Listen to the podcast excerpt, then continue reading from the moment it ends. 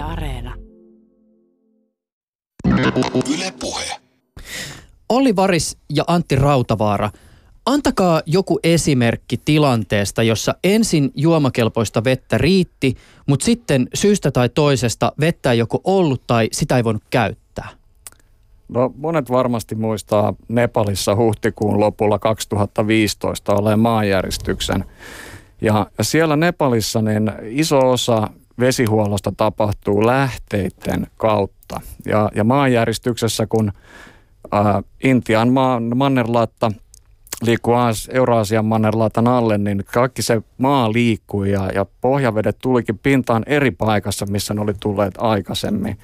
Ja se käytännössä niin kuin johti siihen, että noin kahdella miljoonalla ihmisellä niin se, se vesihuolto, mitä he käytti päivittäisiin tarpeisiinsa, niin ei ehkä ollutkaan enää siinä talon lähellä, vaan ehkä kolmen kilometrin päässä. Ja kaikki tämä sellaisissa äh, Himalajan vuoristoalueissa, mihin siihen parin kilometrin matkaan saattaa helposti kulua kaksi tuntia. Ja, ja tota, tämän tyyliset niin kuin, luonnon katastrofit, niin, niin tietenkin lisääntyy myös, myös niin kuin ilmastonmuutoksen kautta, niin yhä useammin käy niin, että, että sitä vettä joko on liikaa, sitten sitä on liian vähän, tai sitten se pilaantuu eri katastrofien yhteydessä, että tällaisia tilanteita on yhä enemmän joka päivä. Olli. Tä, tällaisia tilanteita on tosiaan enemmän ja enemmän, ja, ja tässä voidaan myös niin kuin muistuttaa mieleen tämmöisiä pitkäaikaisia ongelmia, niin kuin esimerkiksi Afrikassa Sahelin alueella on ilmasto kuivunut vuosikymmeniä ja siellä on isot alueet muuttunut kuivemmiksi ja kuivemmiksi ja se on aiheuttanut muuttoliikettä sieltä pois. Ja siinä on syynä paitsi tämä ilmastonmuutos näin globaalisti, myöskin tämä paikallinen niin kuin ylilaiduntaminen ja resurssien ylihyödyntäminen, että luonnonvarat ei kestä sitä painetta, mitä niihin kohdistuu. Olli Varisson Aalto-yliopiston vesitalouden professori ja Antti Rautavaara vesialaan erikoistunut ulkoministeriön kehityspolitiikan neuvonantaja. Tässä ohjelmassa keskustellaan vedestä ja juomavedestä ja näiden riittävyydestä. Siitä, minkälaiset asiat vaikuttavat juomaveden saantiin sekä turvallisuuteen ja siitä, minkälaisia asioita on mahdollista tehdä puhtaan veden saatavuuden takaamiseksi. Aina välillä kuulee puhuttavan vesipakolaisista, veteen liittyvistä konflikteista sekä jopa vesisodista. Myös näitä ilmiöitä sivuamme keskustelussamme. On 24. päivä 10. Ylepuheessa Juuso Pekkinen. Aloitetaan itse asiassa vähän tämmöisellä mikä fiilis-kysymyksellä. Kuinka huolissanne te olette juomakelpoisen veden riittävyydestä ja turvallisuudesta globaalilla tasolla? No mä sanoisin niin, että, että hyvin huolestunut. Vesihän on uusiutuva luonnonvara, että jos siitä pidetään hyvää huolta sekä määrän että laadun suhteen, eikä näitä kierto, kiertoprosesseja liikaa häiritä, niin vesi ei lopu mi- mihinkään, mutta tota, nämä paineet, paineet vesivaroihin kohdistua ja ympäristöön ylipäätään on, on siinä määrin suuria, että kyllä mä pidän tätä sellaisena, että ainakin mulla ei ole mitään motivaatiopulaa tehdä sen kanssa töitä. Joo, kyllä mä oon samaa mieltä Ollin kanssa, että meillä on lähes 850 miljoonaa ihmistä, joilla ei ole edes perusvesihuoltoa käytettävissään maailmassa. Ja yli kahdella miljardilla ihmisellä niin ei ole turvallista juomavettä, että – vaikka sitä vettä olisi, niin se ei välttämättä ole tosiasiassa juomakelpoista niin, että oma terveys säilyisi. Ja tietenkin nämä kaikki luonnonkatastrofien riskit lisää sitä painetta ja samalla myös edelleen jatkuva väestön kasvu, erityisesti Afrikassa, niin tulee olemaan sellainen haaste, että, että kuinka pystytään jatkossa paitsi saamaan sitä juomavettä, niin myös miettimään sitä vesivaraa niin kuin isommassa mittakaavassa luonnonvarana, joka koko ajan kiertää – niin, että sitä riittää maatalouden käyttöön, niin, että sitä riittää energiantuotantoon ja muihin tällaisiin normaalin yhteiskunnan perustarpeisiin. Aloitetaan hieman tämmöisellä niin kuin isomman kuvan maalailulla. Siis syvennytään ensin siihen, että, että niputetaan erilaisia tilanteita, joissa vesivarat on tavalla tai toisella riittämättömät. Siis äh, tässä on nyt tullut ainakin mainituksi tämä kuivuus, äh, vesivarojen liikakäyttö. Sitten ollaan myös varmaan niin kuin siinä Nepalin tilanteessa esimerkiksi kysymys tämmöistä niin kuin turvallisesta juomavedestä oli olennainen. Miten te jäsennätte näitä niin kuin erityyppisiä veteen liittyviä ongelmavyyhtejä? Ymmärtääkseni yksi tämmöinen jaottelu, mikä itselle tuli vastaan, kun asiaa tutki, oli se, että, että jaotellaan niin tämmöinen veden fyysinen niukkuus. Tässä yhteydessä käyttää englanninkielistä termiä physical scarcity, äh, scarcity, scarcity, ja sitten taas on tämmöisistä niin taloudellisista syistä äh, johtuva niukkuus. Mutta että onko tämä jaottelu teidän mielestä esimerkiksi kuinka relevantti? No tähän voi liittää useampia ulottuvuuksia. Yksi, mikä tässä on tosi tärkeä, on, on katsoa sitä mittakaavaa. Että on olemassa tämmöisiä ihan paikallisia, paikallisia ongelmia, paikallisia ratkaisuja. Sitten on olemassa tämmöisiä makro, makroluokan valtiotason tai, tai koko maapallon tason paineita ja ratkaisumalleja. Ja voidaan myös niin kuin ajatella, no tämä on, tämä on hyvä jaottelu, tämä niin kuin vedellä määrä ja laatu. Oikeastaan tämä, tähän laatuun mä yhdistäisin koko tämän ekosysteemi maailman, eli, eli, eli terveet ekosysteemit. Mutta myös voidaan ajatella sitä, että on olemassa tämmöinen tekninen dimensio. Oikeastaan se on pikkusen eri, eri asia taas kuin tämä taloudellinen tekniset ratkaisut. Ja sitten siihen, siihen vastapuolina politiikka, että, että, että laitetaanko näitä niin kuin käyttöön vai ei ja, ja kelle niitä kohdistetaan ja näin poispäin.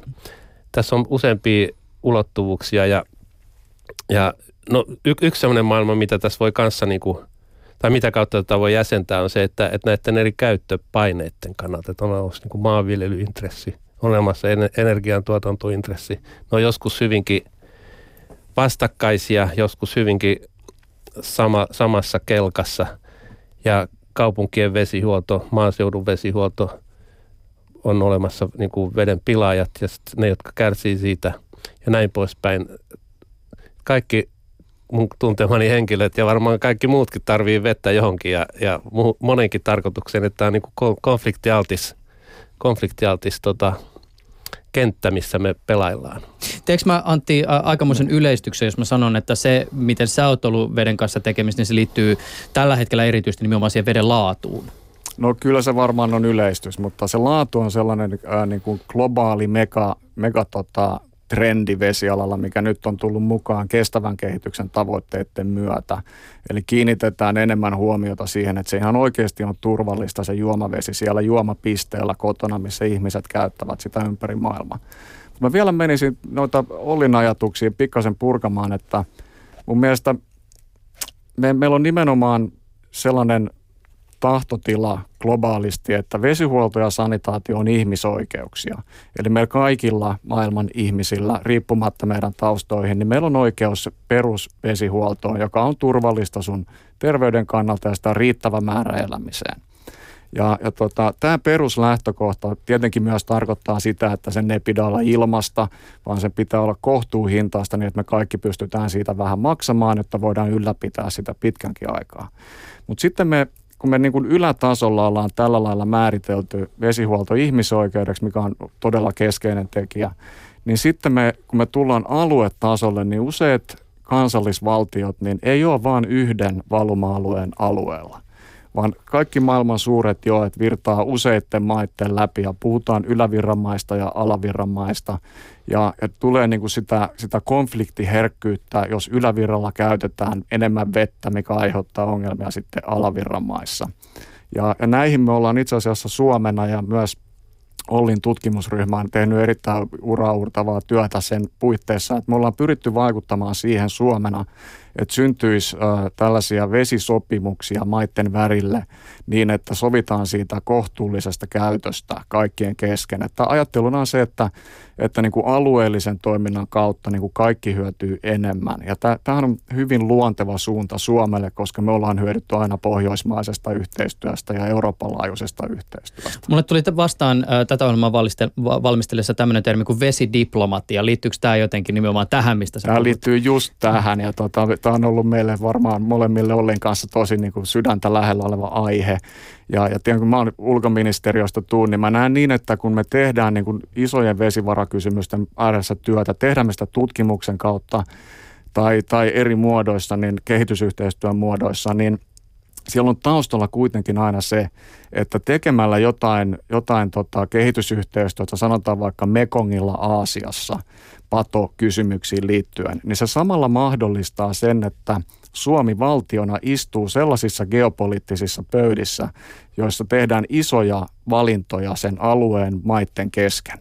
Ja tämä on niinku todella siihen niinku taloudelliseen niukkuuteen liittyvä kysymys. Mutta mä haluaisin vielä niinku mennä tärkeämmälle tasolle, koska yksilöhän on sitten kaiken keskiössä. Eli vesihuoltoa me tarvitaan jokainen meistä 24 tuntia seitsemän. Eli se koskettaa ihan jokaista maailman ihmistä. Ja, ja nyt niin kuin se taloudellinen niukkuus, niin se on aika isolla osalla maailman ihmisistä ihan niin kuin yksilön tasolla. Eli me ihmisinä ollaan eriarvoisessa tilanteessa – jos me ajatellaan niin kuin kehitysmaissa olevia ultraköyhiä, köyhiä, vammaisia, yksinhuoltajia, niin se eriarvoisuus on yksi sellainen keskeinen arvo, johon me halutaan pureutua nimenomaan kehitysyhteistyön keinoin, jotta me voidaan taata, että ne kaikkein haavoittumimmat ryhmätkin voi saada vettä. Veteen liittyvästä kehitysyhteistyötä sa- saattaa myös olla liikenteessä ei niin mairittelevia mielikuvia. Siis tämmöisiä, että mennään poraamaan Afrikkaa isolla rahalla joku kaivo ja sitten lähdetään pois ja mikään ei muutu. Jos nyt siis vähän kärjistetään. Tunnistatko tämän mielikuvan ja missä määrin se vastaa todellisuutta tai mitä sä siitä ajattelet? No kyllä mä niin tunnistan tämän mielikuvan 1980-luvulta ja, ja kun on – koko 20-vuotisen työuran pyörinyt kehitysmaissa, niin kyllä niitä valkoisia elefantteja näkee sieltä 80-luvulta. Mutta 90-luvun alusta lähti sellainen kehitys liikkeelle, missä niin kuin siirryttiin sellaisesta niin kuin hyvän viemisestä ikään kuin sellaiseen kysyntävetoseen, missä se vastaanottaja oli keskiössä, jolloin ne, ne ihmiset pääsee itse vaikuttamaan ja ni, niitä ihmisiä kuullaan, mitä he haluavat. Ja esimerkiksi Suomen kehitysyhteistyössä, niin mehän ei mitään rahoiteta kokonaan, vaan aina ne, ne vastaanottajat on omarahoitusosuudella mukana, kykyjensä mukaan tietenkin. Ja, ja se, että ne, ne vastaanottajat on mukana, me jopa itse asiassa puhutaan meidän Etiopian vesihankkeessa siitä, että sen hankkeen omistaa kyläyhteisö, johon sitten me donorina ja Etiopian valtio osallistuu. Niin tämä aiheuttaa sen, että kun ne ihmiset oikeasti omistaa sen vesihankkeen, niin he myös käyttää ja myös ylläpitää niitä, niitä tota, rakenteita. Mm. Ja tämä on pystynyt todistamaan omalla työurallani, että, että niin kuin on, on eri mieltä, mutta tiedän, mistä tämä stemmaa tämä ajattelumalli. Olli, tämä liittyy ymmärtääkseni nimenomaan vesivarojen fyysiseen niukkuuteen. Sä olit mukana tämmöisessä, tai olit tekemässä tämmöistä tutkimusta, jossa oli selvitetty veden saatavuutta ja sitä, onko nyt käsillä oleva veden niukkuus, kuinka erityinen ilmiö historiallisesti tarkasteltuna. Aikajänne tässä tutkimuksessa oli ajanlaskumme alusta vuoteen 2005, eli siis pari tuhatta vuotta. Mitä tämä aikajänne meille paljasti? No tässä oli tosiaan semmoinen pitkäaikainen, pitkäaikainen tutkimus kyseessä ja dataahan ei ole kuin viimeiset, viimeiset sata vuotta suurin piirtein, mutta, mutta tässä pystyttiin niin kuin näitä ilmastomalleilla maailman veden, vedenkiertoa simuloimalla tota noin jäljittämään vähän, että minkälainen se ihmisen aiheuttama paine on vesivaroille ollut, ollut historiassa, niin tässä on niin kuin oikeastaan tämän, tämän tyylistä veden niukkuutta, mitä me nyt nähdään, niin ei ollut, ei ollut niin kuin tässä, niin kuin tämän, tässä mittakaavassa kuin viimeiset sata vuotta, johtuen siitä, että nämä väestötiheydet tällä hetkellä niin kuin ympäri maailmaa on aika hurjaa monilla alueilla.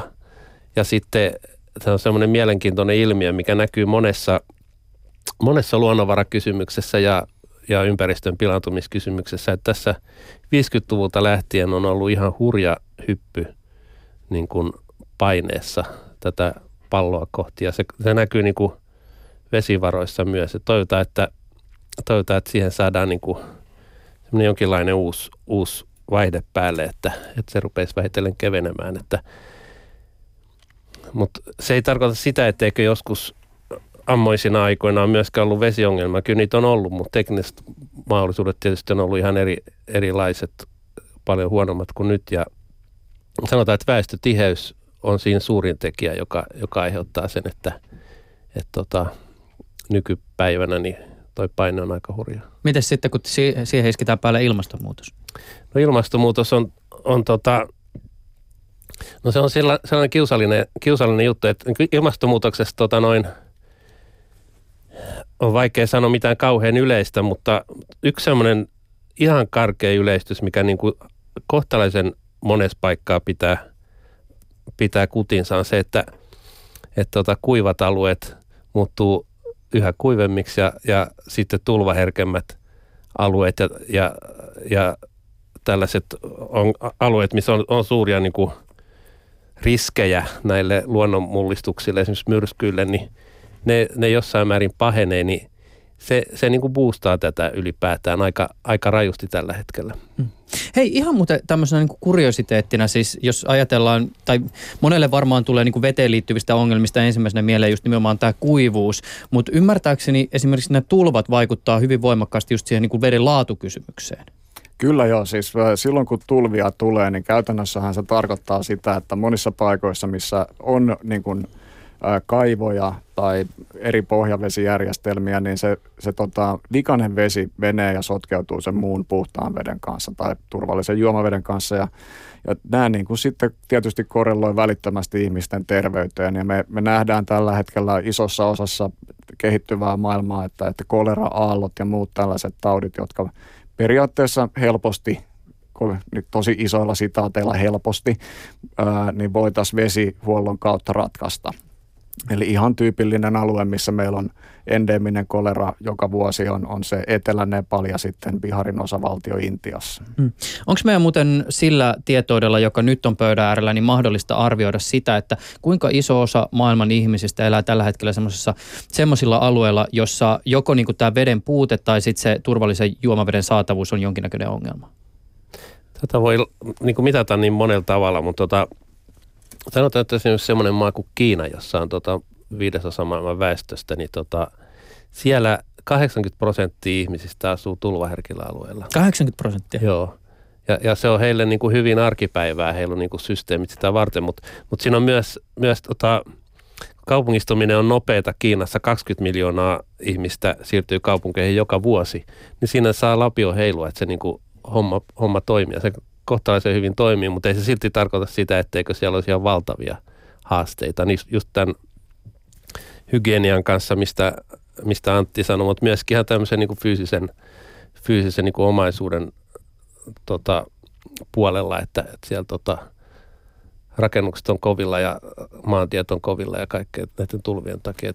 Sitten jos tähän lisätään tämä äsken niin kuin keskusteltu ilmastonmuutos, niin mikä Kiinassa näkyy siellä Etelä-Kiinassa erityisesti voimakkaasti, niin tulvien pahenemisena, niin siinä on niin kuin, siinä on, voi sanoa, että tota, voi, voi olla vaikeampi hahmottaa niitä ihmisiä, jotka ei jollain tavalla niin kuin altistus joko liialle vedelle tai, tai veden määrän puutteelle niin kuin johonkin aikaan vuodesta joissain oloissa. Mm, niin, tämä tietysti tämä varmasti tämä kaupungistumisilmiö tuo haasteita vesiturvallisuuden näkökulmasta, mutta tuoko se myös mahdollisuuksia?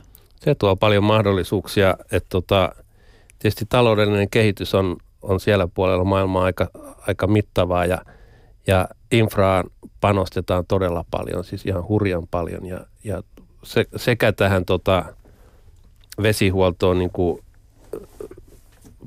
vesiinfraan sieltä veden, veden laatupuolelta, mutta myöskin siihen tota, kaikkeen tulvasuojeluun muutenkin ja, ja tähän tietotekniikkaan, mikä siihen liittyy, näihin va, va, niin kuin valmiusjärjestelmiin ja, ja näin poispäin. Sitten siinä on semmoinen, mikä, mikä näkyy siellä Aasiassa, on semmoinen trendi nyt, että pyritään rakentaa tämmöisiä niin kuin sponge cities, eli tämmöisiä niin kuin sienikaupunkeja, että pa, yritetään palauttaa esimerkiksi sitä, että – tulvaikaan vesi imeytyisi mahdollisimman hyvin maaperään. Se on semmoinen, mitä ei niin kuin viimeiset sata vuotta oikeastaan paljon tehty, mutta niin pyritään, pyritään terveisiin hydrologisiin tota, prosesseihin jossain määrin. Se on oikeastaan, kun nämä kaupunkialueet on niin valtavia jo, niin tota, se on ihan hyvä trendi, mutta siinä on kova, kova duuni. koska Joo. ne on niin, niin hirveästi häiriintynyt tässä tota, vuosien varrella. Siis kyllä siis kaupungistuminen on niin kuin toinen sellainen keskeinen megatrendi, mitä, mitä vesialalla on, että, että mä puhuin aiemmin siitä, että, että niin kuin veden laatu, niin yhtä lailla veden käytön tehokkuus ja kaupungistuminen on ne haasteet, mihin niin kuin vesialan osana koko yhteiskuntia niin pitää laajasti vastata. Mä vielä sanoisin tuosta Kiinasta, kun päästiin käymään Kiinassa, että, että sellainen asia, mitä me suomalaiset ei varmaan yleisesti paljon tiedetä, on se, että Koillis-Kiina niin on yksi maailman vesiköyhimpiä alueita. Ja, ja täällä on sitten sellainen tosi, tosi tota, jännittävä ulkopoliittinen ja geopoliittinen linkki, että sen takia Kiina haluaa vahvasti olla läsnä Afrikassa eri tavoilla, jotta he pyr- pystyisivät niin kuin siirtämään omaa ruoantuotantoaan Afrikkaan ja, ja saamaan ikään kuin sen tällaisena virtuaalisena vetenä siirtymään ruoan muodossa sitten Kiinan omaan käyttöön. Että, että täällä on tosi sellaisia ää, tavallaan helposti oman ymmärryksen ylittäviä megatrendejä, joita on vaikea, vaikea niin kuin nähdä, ellei, ellei pääse pureutumaan tarkemmin. Niin tässä on ehkä semmoinen huomio tehtävä, että niin kuin esimerkiksi ruokaturvan yhteydessä, jos joku on kuunnellut tätä ohjelmaa aikaisemmin, niin muista ruokaturvasta ollaan keskusteltu ja niissä keskusteluissa on just tullut ilmi se, että ongelmat, jotka tapahtuvat jossain toisella puolella maailmaa, ovat myös meidän ongelmia täällä Suomessa siitä syystä, että tietysti niin kuin globaali todellisuus linkittää ilmiöt toisiinsa ja heijastusvaikutukset voivat olla suuria ja tätä kautta tietysti varmaan nämä vesikysymyksetkin on jäsennettävissä. Joo, kyllä siis me nähdään niin ulkoministeriössä selkeästi sillä tavalla, että, että meillä on, on vesipolitiikkaa, sitten on, on maatalous, ruokaturva, sitten on energia, metsät. Ja nämä kaikki niin kuin luonnonvarasektorit liittyy aivan suoraan toisiinsa. Että, että kun yhdessä tehdään toista, niin se vaikuttaa toiseen. Ja tämä lähtee ihan mikrotasolta makrotasolle asti. Ja, ja tietenkin niin kuin sitten kaikki omalta osaltaan vaikuttaa vielä suoraan siihen, että miten me pystytään ilmastonmuutokseen sopeutumaan. Tai eri yhteiskunnat pystyy siihen sopeutumaan. Hmm. Tässä tota, tämä on tietysti taas iso kysymys ja tässäkin kaikki vaikuttaa kaikkeen, mutta yksi päivä suihkussa miettiessäni pohdiskelin sitä, että pitäisikö mun koittaa mun omia suihkutapojani muuttaa niin, että mä vietän siellä suihkussa minuutin verran vähemmän aikaa. Tiivistäisin kaht, yhteen minuuttiin siis sen suihkutteluajan, koitetaan tässäkin vaiheessa vettä säästää. Mutta sitten toisaalta mä mietin myös, että onko tässä niinku mitään järkeä, että mä yksilönä mietin tämmöisiä juttuja, koska sitten kuitenkin esimerkiksi teollisuus on ymmärtääkseni siis, tai monet teollisuuden alat ovat sellaisia, jotka käyttävät tosi paljon vettä.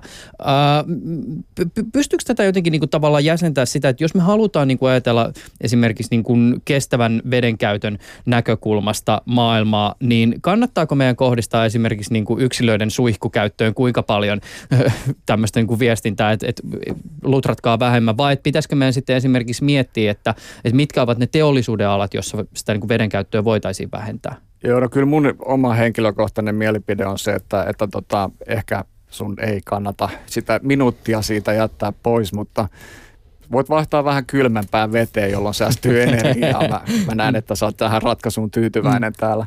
Mutta mut semmoinen, niin kun, missä oikeasti voitaisiin tehdä merkittäviä säästöjä, niin on esimerkiksi ruokatottumukset, jolloin niin kun vaihtamalla enemmän kasvisperusteiseen ravintoon ruokavalioita, niin säästyisi hyvin merkittäviä määriä vettä. Et, et en lähtisi niinku siitä jättää vessaa vetämättä, koska meillä on kuitenkin niinku meidän Suomen vesihuolto rakennettu sillä tavalla, että meillä myös pitää liikkua tavaraa niissä putkistoissa, jotta ne pysyy hyvässä kunnossa. Että, ää, niin, että, että jatketaan vaan normaalisuihkutottumuksilla. Miten sä jäsennät tätä teollisuuden vedenkulutusta? Valtava kysymys tietysti Olli sulle, mutta että, jos mä vielä konkretisoin näin, mitkä erityisesti on semmoisia teollisuuden aloja, jotka käyttää tosi paljon vettä ja joiden vedenkäytöstä kannattaa olla globaalisti huolissa? No sanotaan niin, että, että tässä on kaksi asiaa. Toinen on se, että millä alu, minkälaisella niin kuin veden suhteen, minkälaisella alueella tämä, tämä teollisuuslaitos tai, tai teollisuus toimii. Että jos ajatellaan jotain Suomessa toimivaa kohtalaisen paljon vettä kuluttavaa teollisuutta, niin kuin esimerkiksi, esimerkiksi puujalostusteollisuus tai, tai noin poispäin, niin sen ei sinänsä veden määrän kannalta ole ongelma, jos ne put, vedet putsataan kunnolla. Ja, ja tota, mutta sitten jos, jos niitä ei putsata, niin kuin mä muistan, mä oon sen, sen ikäinen, että, kun nämä puujalostusteollisuuden tehtaat tota noin, haisi kauas ja pilas ympärillä olevat vedet, niin silloinhan se oli niin kuin hurja ongelma. Mutta tilanne on mennyt onneksi niin kuin todella rajusti parempaan suuntaan. Mutta sitten tietysti, jos me, jos me ajatellaan jotain, jotain tällaista niinkin arkista, arkista tota, tavaraa kuin vaatteet puuvilla ennen kaikkea, niin, niin siinä on se tuotanto on, on hyvin vesiintensiivistä puuvillapellot ja sitten se teollisuus on kanssa aika tota, hankalaa ympäristön kannalta. Sitä tehdään sellaisilla alueilla, mitkä on niin ruoantuotannolla usein marginaalisia, niin se on suuret aavikoitumis- ja, ja, ja tota, maaperän kulumisongelmat. Ja jos me pystyttäisiin esimerkiksi sitä kuitua tuottamaan Suomessa puupohjaisena li, li, liukosellun tai jonkun muun prosessin pohjalta, niin olisi se aika tota, suuri ympäristöteko. Nyt tullaan jo näihin mahdollisuuksiin, mitä Suomella ehkä on tämän veden riittävyyden ja kestävän kulutuksen suhteen. Mutta tota, jos, jos mä lähden tästä vielä niin kuin, siis sen verran pohdiskelee, että, että Mä mainitsin tuossa alussa, että, että välillä just puhutaan näistä niin kuin esimerkiksi näistä niin kuin veteen liittyvistä konflikteista tai, tai jopa niin kuin tämmöistä vesisodista. Jos vielä otetaan ö, esimerkiksi semmoinen tilanne, kun sä mainitsit ö, Antti tästä, että aina välillä esimerkiksi on tämmöisiä niin kuin valtioiden, valtioiden välisiä jännitteitä siitä syystä, että jaetaan niitä vesivaroja, niin anna vielä joku esimerkki semmoisesta tilanteesta, missä esimerkiksi kaksi valtiota jakaa joen tai jonkun järven tai minkä ikinä, ja jollakin tavalla se vesivarojen hallinta on johtanut siihen, että, että on tilanne, tilanne vähän niin kuin kiristynyt? No, mulle tulee kaksikin esimerkkiä mieleen. Toinen on, on Palestiina ja Gaasa ja, ja sitten toinen on Etiopiassa Niilijoki.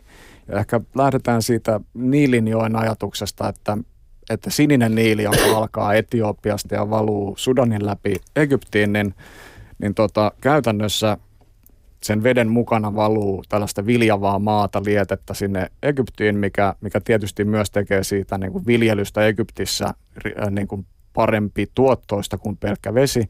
Ja sitten Etiopian kannalta taas on, on halu saada energiaa, eli vesivoimaa tuottaa.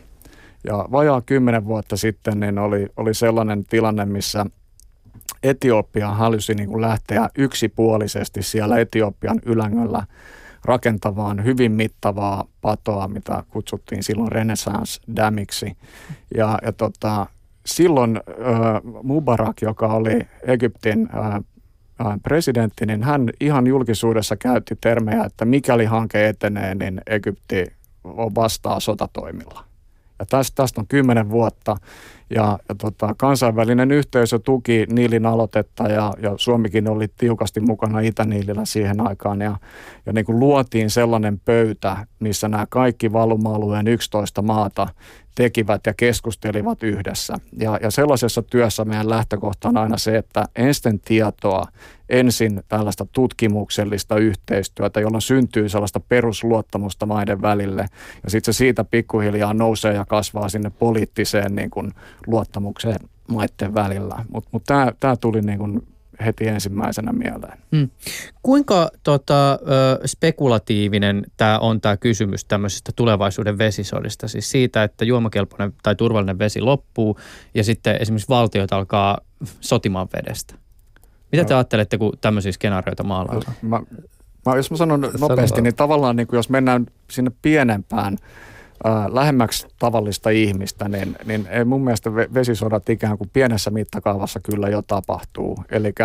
Eli eri kyläyhteisöt, eri heimot keskenään, jos on paimentolaisia, niin, jotka liikkuu maanviljelysmailla, niin tulee niin kuin konflikteja, jotka on jo arkipäivää isossa osassa tai ainakin osassa kehitysmaita. Ja, ja sitten kun tullaan ehkä ylemmälle tasolle, niin mä en tiedä, onko Ollilla siitä jotain – ää, esimerkkiä? No sanotaan niin, että, että kyllähän nämä tämmöiset niin kuin jännitteet, jännitteet maiden välillä, niin onhan ne niin kuin tosi yleisiä liittyen vesivaroihin. Että Antti kuvasi hyvin tämän niin kuin ylävirta-alavirta kysymyksen ja kyllähän tässä niin kuin Itämerenkin piirissä on ollut, on ollut näitä jännitteitä niin kuin esimerkiksi näistä fosforipäästöistä itänaapurista ja näin poispäin, että mitkä, mitkä nopeasti nousee poliittisiksi, vaikka ne olisi hoidettavissa ihan niin kuin teknisin keinoin aika, aika helpollakin. Toi nyt on aika pieni, pieni verrattuna sit siihen, mitä, mitä tota, näissä Afrikan ja Aasian suurissa joissa on, on tota, esimerkiksi Ganges on tyypillinen esimerkki, jos on paljon jännitteitä. Bangladesh siellä ala, ala virralla on, on niin kuin koko aika varuillaan, että mitä yläjuoksumaat tekee. Ja sama on tämä Mekong alue, missä me ollaan pitkät ajat tehty tutkimusta. Siinä on, siinä on Kiinan yläjuoksulla rakentaa, rakentaa paljon patoja, Laos myös ja Vietnam on siellä niin kuin hyvin huolissaan aina, että mitä, mitä sieltä nyt sitten, minkälaisia muutoksia heille koituu näistä, näistä tota, rakennushommista ja, ja tota, diplomatiaa yritetään rakentaa ja kyllähän semmoista on olemassa, mutta tota, nämä on niin, niin kuin perustavanlaatuisia juttuja nämä, nämä tämmöiset jokiin tai merialueisiin liittyvät niin kuin uhat ja, ja ympäristöhuolet ja, ja ongelmat, että tota, ne nopeasti nousee niin kuin hyvinkin suureen merkitykseen niin kuin julkisuudessa ja sitten poliittisella kartalla. Mä, mä voisin tästä sitten ehkä, tuli mieleen, aloitettiin puhumalla siitä Nepalin maanjäristyksestä muutama vuosi sitten, niin se, se näkyy hyvin mediassa ympäri maailman, mutta se mitä moni ei tiedä on, on se, että noin neljä kuukautta sitten sen, sen maanjäristyksen jälkeen, niin ää, Nepalin hallitus aika niin kuin voimallisesti vei lävitse perustuslakiuudistuksen, missä siirryttiin tällaiseen osavaltiomalliin. Ja, ja siinä niin kuin yhteydessä sitten Intian ja, ja Nepalin välit tulehtuivat niin, niin tota perusteellisesti, että Intia sulki rajan Nepaliin. Tietysti molemmilla mailla oli eriävä näkemys siitä, että kuka sen rajan mm. sulki, mutta käytännössä se tarkoitti sitä, että Nepaliin ei noin viiden kuukauden aikana tullut ei, ei tullut dieseliä, ei mitään polttoaineita, ei keittokaasuja, ei lämmityskaasuja, ei lääkkeitä. Eli ainoastaan niin kuin iltas, ilmasilta Katmandun lentokentälle toi ikään kuin eri perustarvikkeita ihmisten elämään. Ja, ja tämä niin kuin aluksi nähtiin pitkälti tällaisena niin kuin valtapoliittisena keskusteluna tai sellaisena ajatuksena, että Intian pääministeri Modi olisi halunnut tällaisen hinduvaltion mieluummin sinne pohjoispuolelleen kuin sekularistisen valtion. Ja, ää, periaatteessa siinä kuitenkin todennäköisesti oli kyse vedestä. Eli Intian pohjoiset osavaltiot, joissa, joissa asuu satoja miljoonia ihmisiä, Uttar Pradeshissa ja Biharissa, niin, niin heidän ruokaturvansa riippuu vesivaroista, jotka tulee Nepalin lävitse.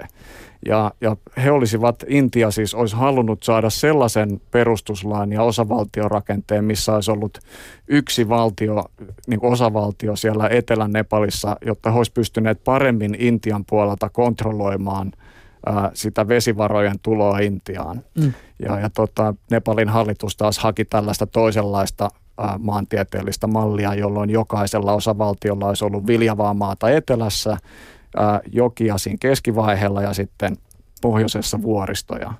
Ja tämä aiheutti tällaisen kriisin ja, ja siitä ei Suomessa puhuttu varmaan yhtään mitään mediassa, että se, se niin kuin jonnekin katosi, mutta siellä oli ihan aseellisia kahnauksia siellä rajaseudulla ja, ja periaatteessa taustalla oli kyse vesivaroista, jotka vaikutti Intian ruokaturvaan. Mutta tässä tullaan sitten siihen kysymykseen liittyen vesipakolaisuuteen, että et tietysti nyt kun mä mietin, että no, mitä mulle tulee mieleen vesipakolaisuudessa, niin ensimmäinen ajatus on tämmöinen, että jossakin tuolla toisella puolella maapalloa on joku joki, joka sitten kuivuu ja ihmiset joutuu lähteä jotka on asuneet sen joen ympärillä ja viljelleet siellä ja, ja eläneet, koska vettä ei yksinkertaisesti ole. Mutta sitten toisaalta, jos ajatellaan sitä, että et eihän asiat ole välttämättä niin yksinkertaisia ja ne juurisyyt ei ole välttämättä kauheasti helpo, helposti löydettävissä, niin sitten jos joskus ikään kuin tämmöinen niin vesipakolaisuusaalto alkaa vyöryä vielä laajemmin maailman yli, niin tunnistetaanko me kuinka helposti, että hei, että itse asiassa on niin tämä vesi on nimenomaan se syy, miksi nämä ihmiset liikkuu?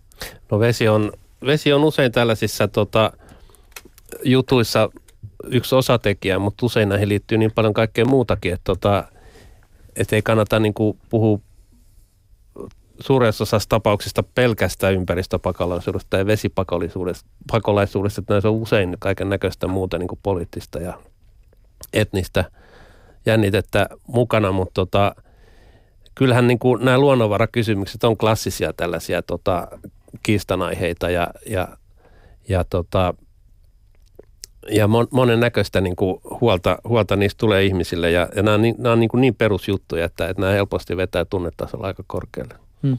Kuinka iso riski se on, että, että, tai kuinka paljon on oletettavissa, onko meillä jotain lukuja tai tietoa tällä hetkellä siitä, että kuinka iso osa maailman väestöstä joutuu ehkä jollakin aikavälillä liikkuu nimenomaan liittyen vete, vesikysymyksiin? Se riippuu paljon siitä, että minkälainen, minkälainen tota, talouskehitys ja, ja elinkeinorakenne maihin muodostuu. Että, tota, esimerkiksi lähi on helppo, helppo etsiä niin kuin esimerkkejä. On, on olemassa maita, joista on lähetty niin kuin tavallaan ympäristöpakolaisiksi tietyissä niin kuin parissa kolmessa lainausmerkeissä esimerkiksi Syyria.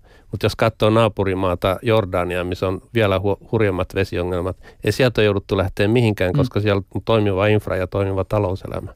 Et niin kuin, nämä on niin kuin monien asioiden summia ja, ja näissä on hirveän helppo lähteä semmoiselle niin kuin, tavallaan liian yksinkertaiselle niin kuin reitille, mitä niin kuin esimerkiksi median ja, ja myöskin asiantuntijoiden, mutta sitä kannattaisi välttää, koska nämä on aika monipiippuisia juttuja. Hmm.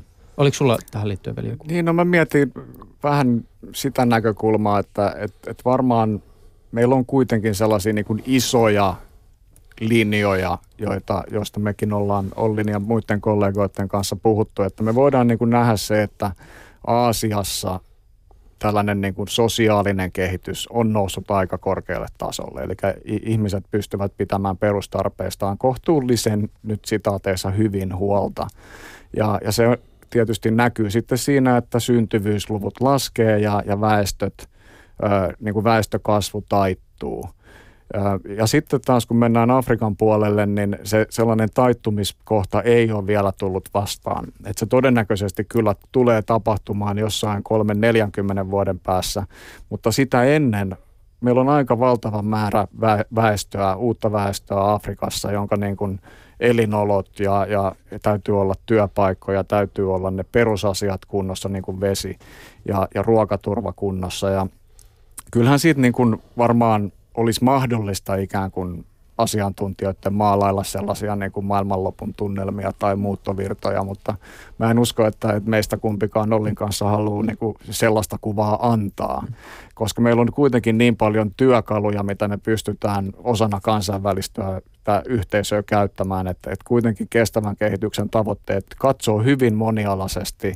eri keinoja missä vesi on mukana niin kuin lähes kaikissa tavoitteissa tavalla tai toisella, niin luomassa erityisesti Afrikassa sellaisia niin kuin yhteiskuntia, joissa ihmisille ei tulisi sitä tarvetta lähteä.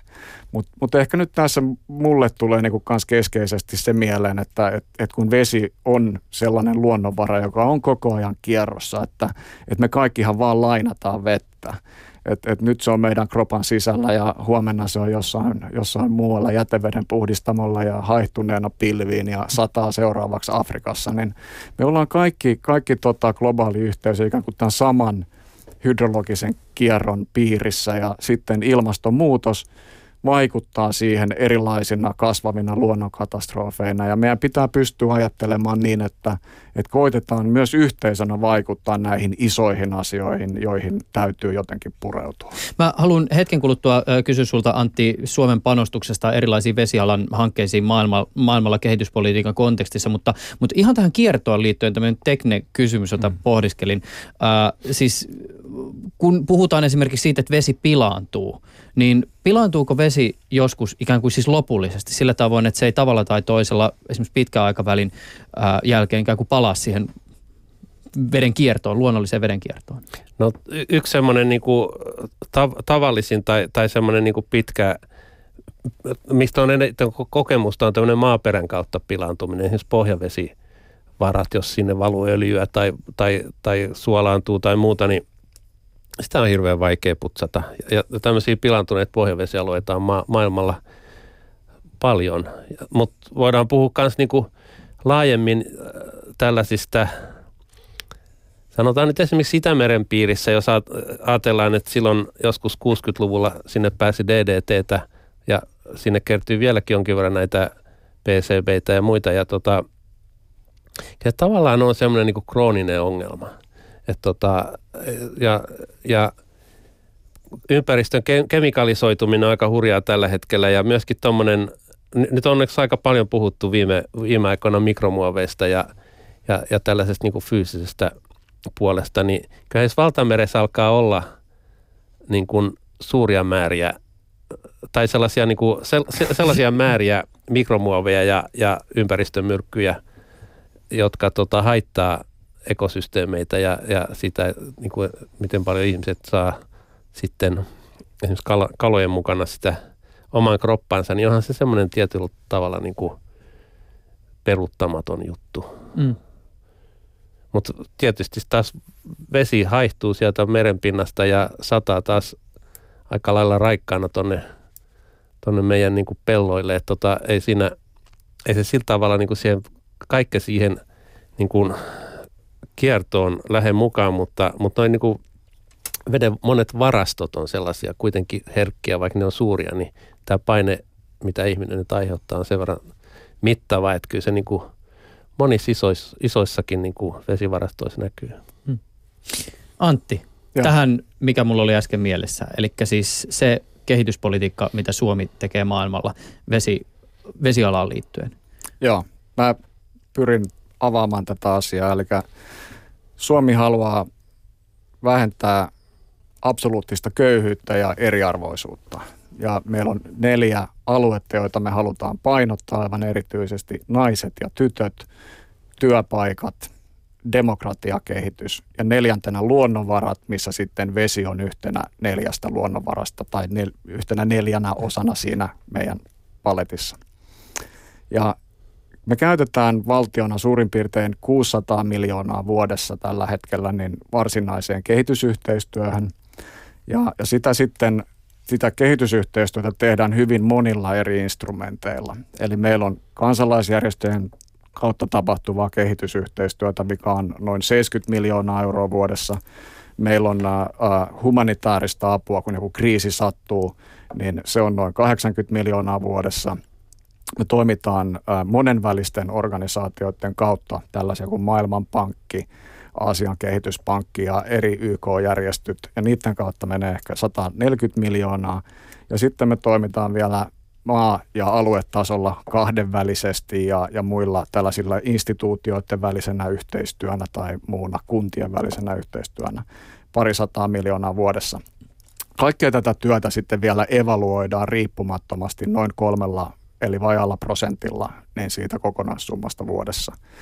Ja, ja tota, se, mitä me nyt vesialalla halutaan nimenomaan tehdä, on varmistaa tämä poliittisella tasolla tämän rajavesitematiikan mukaan tulokunnolla. Vanha kunnolla, siis vesidiplomatia. Joo, vesidiplomatia. ja tällä hetkellä päivitetään sitä YK on ihmis, ihmi, vesihuolto ja sanitaatio ihmisoikeuspäätelauselmaa. Eli me ollaan vahvasti sen takana varmistamassa, että siellä on naisten ja tyttöjen ja, ja eri, eri tota, äh, vammaisryhmien ja muiden asema selvästi näkyy siellä. Eli me pyritään siellä politiikkavassa tasolla tekemään todella paljon. Ja jotta me voidaan olla politiikkatasolla globaalisti merkittävä toimija, niin meidän pitää tietysti myös tehdä ihan käytännön tasolla, ruohonjuuritasolla työtä. Ja, ja siihen nyt sitten käytetään kansalaisjärjestöjä niin kuin tietynlaiseen toimintaan, että, että mun mielestä se pitäisi olla sellaista pilotoivaa. Kokeillaan malleja, joita ei niin kuin isossa mittakaavassa vielä osata. Ja, ja sitten meidän keskeisissä kahdenvälisissä kumppanimaissa, joita on, on, on Nepal, Etiopia ja Kenia ja Vietnam, niin me pyritään olemaan siinä niin kuin maatasolla ää, politiikkatyössä mukana. Eli esimerkiksi Nepalissa niin me ollaan hyvin vahva kuukautishygienian puolesta puhuja. Eli tämä on osa myös meidän vesialan kehitysyhteistyötä, että varmistetaan, että tytöillä on, on kouluissa vessat ja vettä ja, ja se kuukautishygienia osaaminen, että he ymmärtävät, mitä heidän kehoissaan tapahtuu, kun puberteetti tulee. Eli, eli vesiala on niin hyvin monimuotoinen niin kuin eläin. Ja sitten sit kun me halutaan saada – nimenomaan sellaisia hyvin selkeitä tuloksia aikaiseksi. Eli mulla on tapana sanoa, että niitä ukkoja ja akkoja, jotka saa vettä ja, ja sitten käymälöitä käyttöönsä, niin, niin kun me halutaan skaalata isompaan mittakaavaan, mitä on kansalaisjärjestötyöllä ehkä pilotoitu, niin tehdään kahdenvälisiä ohjelmia. Ja niitä meillä nyt on siis tosiaan tällä hetkellä Keniassa ja, ja Etiopiassa ja Nepalissa. Ja jotta mä voisin antaa ää, sellaisen pienen niin kuin ajatuksen siitä, että millä tasolla meidän tulokset on, niin ää, me tehtiin ää, sellainen harjoitus, että me ollaan laskettu ihan konkreettisia tuloksia, mitä kuinka paljon on saatu vesihuollon piiriin. Ja ensi vuonna raportoidaan eduskunnalle näistä tuloksista. Niin me nähdään, että puolentoista vuoden aikana niin meille raportoitiin meidän aloitteista eli hankkeista, niin 1,3 miljoonaa ihmistä oli saanut perusvesihuollon käyttöönsä. Siis 1,3 miljoonaa. Koko pääkaupunkiseutu puolentoista vuoden aikana kehitysmaissa. Ja sanitaation tulos oli mulle itselle vielä paljon pysäyttävämpi. Eli sanitaatiosta käytännössä puhutaan käymälöistä, niin yli 5 miljoonaa ihmistä sai meidän kaikkien suomalaisten veronmaksajien muulla tavoin tähän vapaaehtoisiin lahjoituksiin osallistuvia kautta, niin yli 5 miljoonaa ihmistä sai käymälät käyttöönsä. Ja, ja eihän mä näitä tota, putkia haluta tai vesi, ves, vessarakenteita, vaan nämä mahdollistaa sen tosiasian, että, että alle viisivuotiaat pysyy hengissä. Ja ne pystyy kasvamaan siihen koko potentiaaliinsa ja olemaan niin kuin tuottavia kansalaisia. Ja, ja tota, nämä tulokset on mulle sellaisia henkilökohtaisesti, että, että, että nämä on niin kuin, englanniksi niin kuin mind blowing, että, että, että me oikeasti pystytään vaikuttamaan erittäin isoihin muutoksiin, mutta ei tietenkään koko maailmaan. Et meidän pitää löytää ne alueet, ne teemat, joilla me halutaan erityisesti vaikuttaa, niin kuin nyt on ollut naiset, tytöt, vammaiset keskiössä. Ja, ja sitten rakentaa sellaisia ohjelmia, kokonaisuuksia, joissa me toimitaan hyvin monimuotoisten instrumenttien kautta niin, että me saadaan suomalaiset kansalaisjärjestöt mukaan ja pystytään myös tekemään isossa mittakaavassa tulosta. Ja se vaikuttaa jopa globaalipolitiikkaa muotoutumiseen. Tähän vesidiplomatian ja Suomen harjoittamaan sellaiseen liittyen, tämä nyt on tämmöinen mielikuvajuttu, mutta toimiiko meidän etuna jollakin tavalla tämä mielikuva tästä niin kuin tuhansien järvien maasta? Tekeekö se meistä jollakin tavalla jonkun silmissä ehkä vähän enemmän jotenkin vesialan ammattilaisia? Kyllä, kyllä tekee. Siis aivan, aivan siis selvästi, että me, me niin kuin pystytään näkemään se, että, että Suomen kuva on tällainen niin kuin vihreä, vehreä ja, ja sininen ja, ja vesi on siellä niin kuin oleellisesti aina mukana. Ja, ja niissä maissa, missä me ollaan pitkään toimittu kumppanuusperiaatteella, niin, niin Suomi niin kuin tunnistetaan niin kuin vetenä, että, että Vietnamissa ihmiset puhuu Suomi vedestä. Ja Kenian maaseudulle kun menee, niin siellä, siellä aina kun ihmiset niin kun näkee vaaleen naaman, niin ne sanoo, että ahaa, että, että Finninda tuli, että nyt, nyt saadaan vettä on hanke oli pitkään, mikä oli Kefinkko, niin hän muistaa heti Kefinkko vettä. Ja se, että se on niin kuin synonyymi, Suomivesi, Kefinkko on synonyymeja niin kuin heille puhtaalle, turvalliselle juomavedelle. Mm. Mutta hei, mä haluan vielä sen sanoa, kun mä puhuin käymälöistä, niin mä niin kun haluan sen sanoa ääneen, että siis mehän ei rahoiteta ja rakenneta käymälöitä, vaan me pyritään saamaan aikaiseksi tämä kansanliike – maatasolla, missä niin kuin kun ihmisille, äideille kerrotaan siitä, että, että miten tärkeää on, että se vesi on puhdasta ja miten tärkeää on pestä kädet saippualla ja vedellä vessasta tulon jälkeen ja ennen kuin imettää lasta, niin he itse haluavat rakentaa vessoja. Jotta ei tulisi nimenomaan tätä efektiä, kun mä puhuin alun perin näistä mielikuvista, että rakennetaan isolla rahalla joku kaivo johonkin ja sitten lähdetään pois ja mikä ei muutu. Just näin, koska jos me vaan mennään ja rakennetaan, niin sitten ne on varastoja neljä, neljä metrin kokoisia. Hieman muuten liittyen vielä näihin Suomen vesivaroihin. Äh, tota, Tätä ohjelmaa valmistellessa prosessissa oli mukana myös eräs viisivuotias, ei oma. Ja hän itse asiassa esitti muutama veteen liittyvän kysymyksen, jonka haluaisin esittää myös teille. Ja toinen liittyy myös tähän, että kun meillä on sitä vettä. Tämä viisivuotias kysyi ihmetellessään tätä, että kun kaikille ei riitä vettä, sitä, että miksi me ei anneta vettä afrikkalaisille? Tai miksi me ei, ymmärtääkseni siis kysymys meni näin, että miksi me ei sitten viedä tätä meidän hyvää vettä niille afrikkalaisille? No näinhän me tehdään, mutta meidän ei tarvitse viedä sitä samaa litraa vettä, mikä on siellä sen viisivuotiaan tota, vesikannussa keittiön pöydällä, vaan me, me niin kuin, meidän pitää mun mielestä nähdä, että me ollaan kaikki niin kuin osa sellaista ketjua. Jokainen niin kuin yksilö, joka veroja maksaa ja tähän yhteiskuntaan osallistuu, niin, niin niin me ollaan osa näistä ketjua, missä me tuotetaan näitä poliittisia päätöksiä ja tehdään sitä kehitysyhteistyötä, joka tuo sen veden pöytään siellä Afrikassa. Että, et, kerro ihmeessä viisivuotiaille, että voiko soittaa mulle, jos haluaa lisätietoa, mutta kyllä se vaan on niin, että kyllä me ollaan viemässä sitä vettä. Sieltä tuli muuten toinenkin hyvä kysymys, koska esimerkiksi kun puhuttiin tästä Afrikasta tämän viisivuotiaan kanssa, hän ihmetteli sitä, että kun kartalla katsoo ja, ja Afrikan ympärillähän näkyy vain pelkästään vettä ja sitten kun selitettiin, että kun se on sitä suolasta vettä, että sitä ei voi juoda, niin kysymys tietysti kuuluu, että no miksi merivettä ei voi makeuttaa? Merivettä voi makeuttaa, mutta se on aika kallista ja erityisesti niin kuin energia, energiaa kuluttavaa, että, että kyllä sitä voidaan niin kuin juomavedeksi jossain määrin tehdä, jos on ihmisellä varaa maksaa siitä, mutta tota, jos ajattelee tuollaista niin kuin, no kyllä ne ratkaisut täytyy löytyä sieltä isommassa mittakaavassa, että tämä vedenkierto on terve ja ekosysteemit toimii ja sieltä otetaan se, mikä sieltä niin kuin kestävästi saadaan irti, että, että tota, se, se, to, niin kuin maatalous, maatalouskäyttöön tai energiantuotantoon, niin, niin ei toi sovellu oikeastaan. Toi, toi suola, suolainen vesi ja tolleen niin puhdistettuna. Se on liian kallista ja sitten se tota, siinä kuluu niin hurjat määrät energiaa. Mm. Joo ja siis meidän nyt tämä tota, viisivuotias ystävähän on tietysti täysin oikeassa, koska 97 prosenttia maailman vesivaroista on merissä.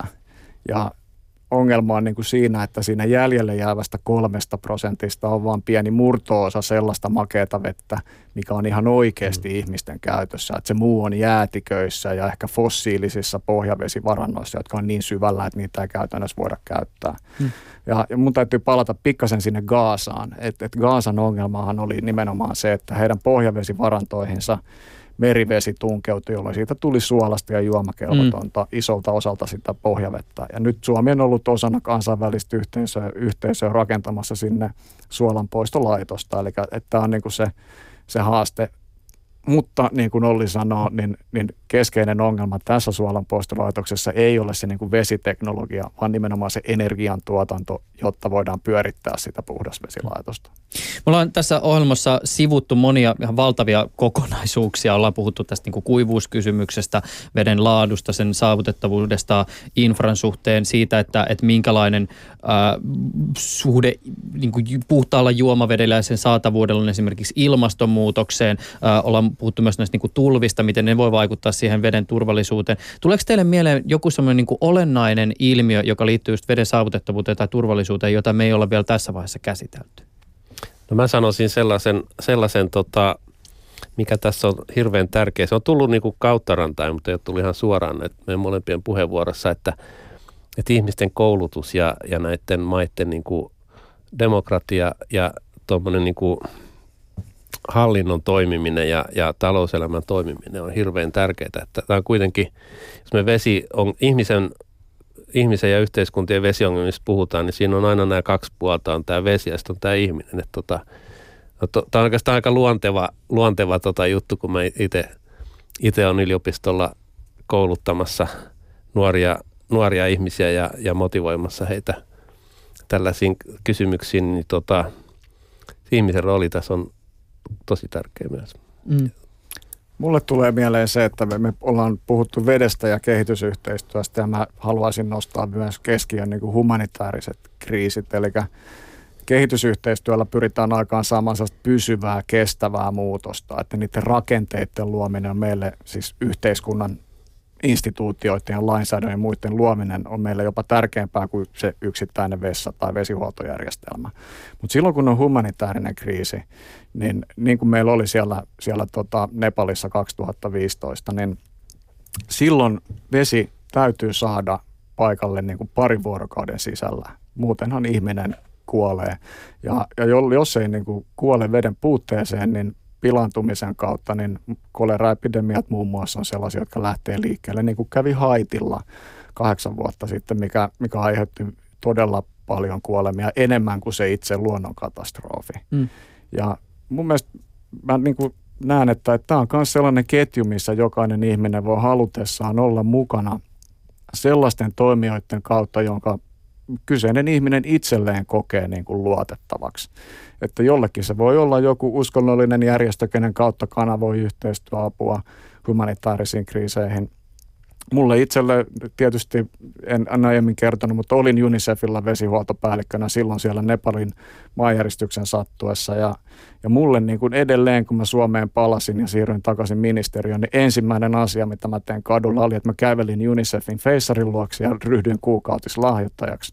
Koska mä näen sellaisen ketjun siitä, että et, et tarvitaan niin kuin mun ja sen vastaanottajan välille – sellainen niin kuin hallintorakenne, joka varmistaa sen, että apu menee perille. Mm. No sulla on tietysti tämä kysymys, että kun sä oot oikeasti esimerkiksi ollut siellä Nepalissa, niin sulla on myös jonkinnäköinen yhteys siis itsesi ja sen niin kuin apua tarvitsevan ihmisen välillä. Olli, sulle tähän liittyen kysymys, kun sä kuitenkin niin kuin tutkit siis vesitaloutta ja tämmöisiä niin kuin isoja ilmiöitä, jotka veteen liittyy ja tätä niin kuin ongelmatiikkaa, josta me ollaan tänäänkin keskusteltu, niin mikä sulla on ikään kuin semmoinen suhde, joka tietyllä tavalla ehkä jopa tunnetasolla ikään kuin liittyy siihen, että, että, että sä pohdit sitä, että miten vettä riittää kaikille tai että miten se vesiturvallisuus taataan?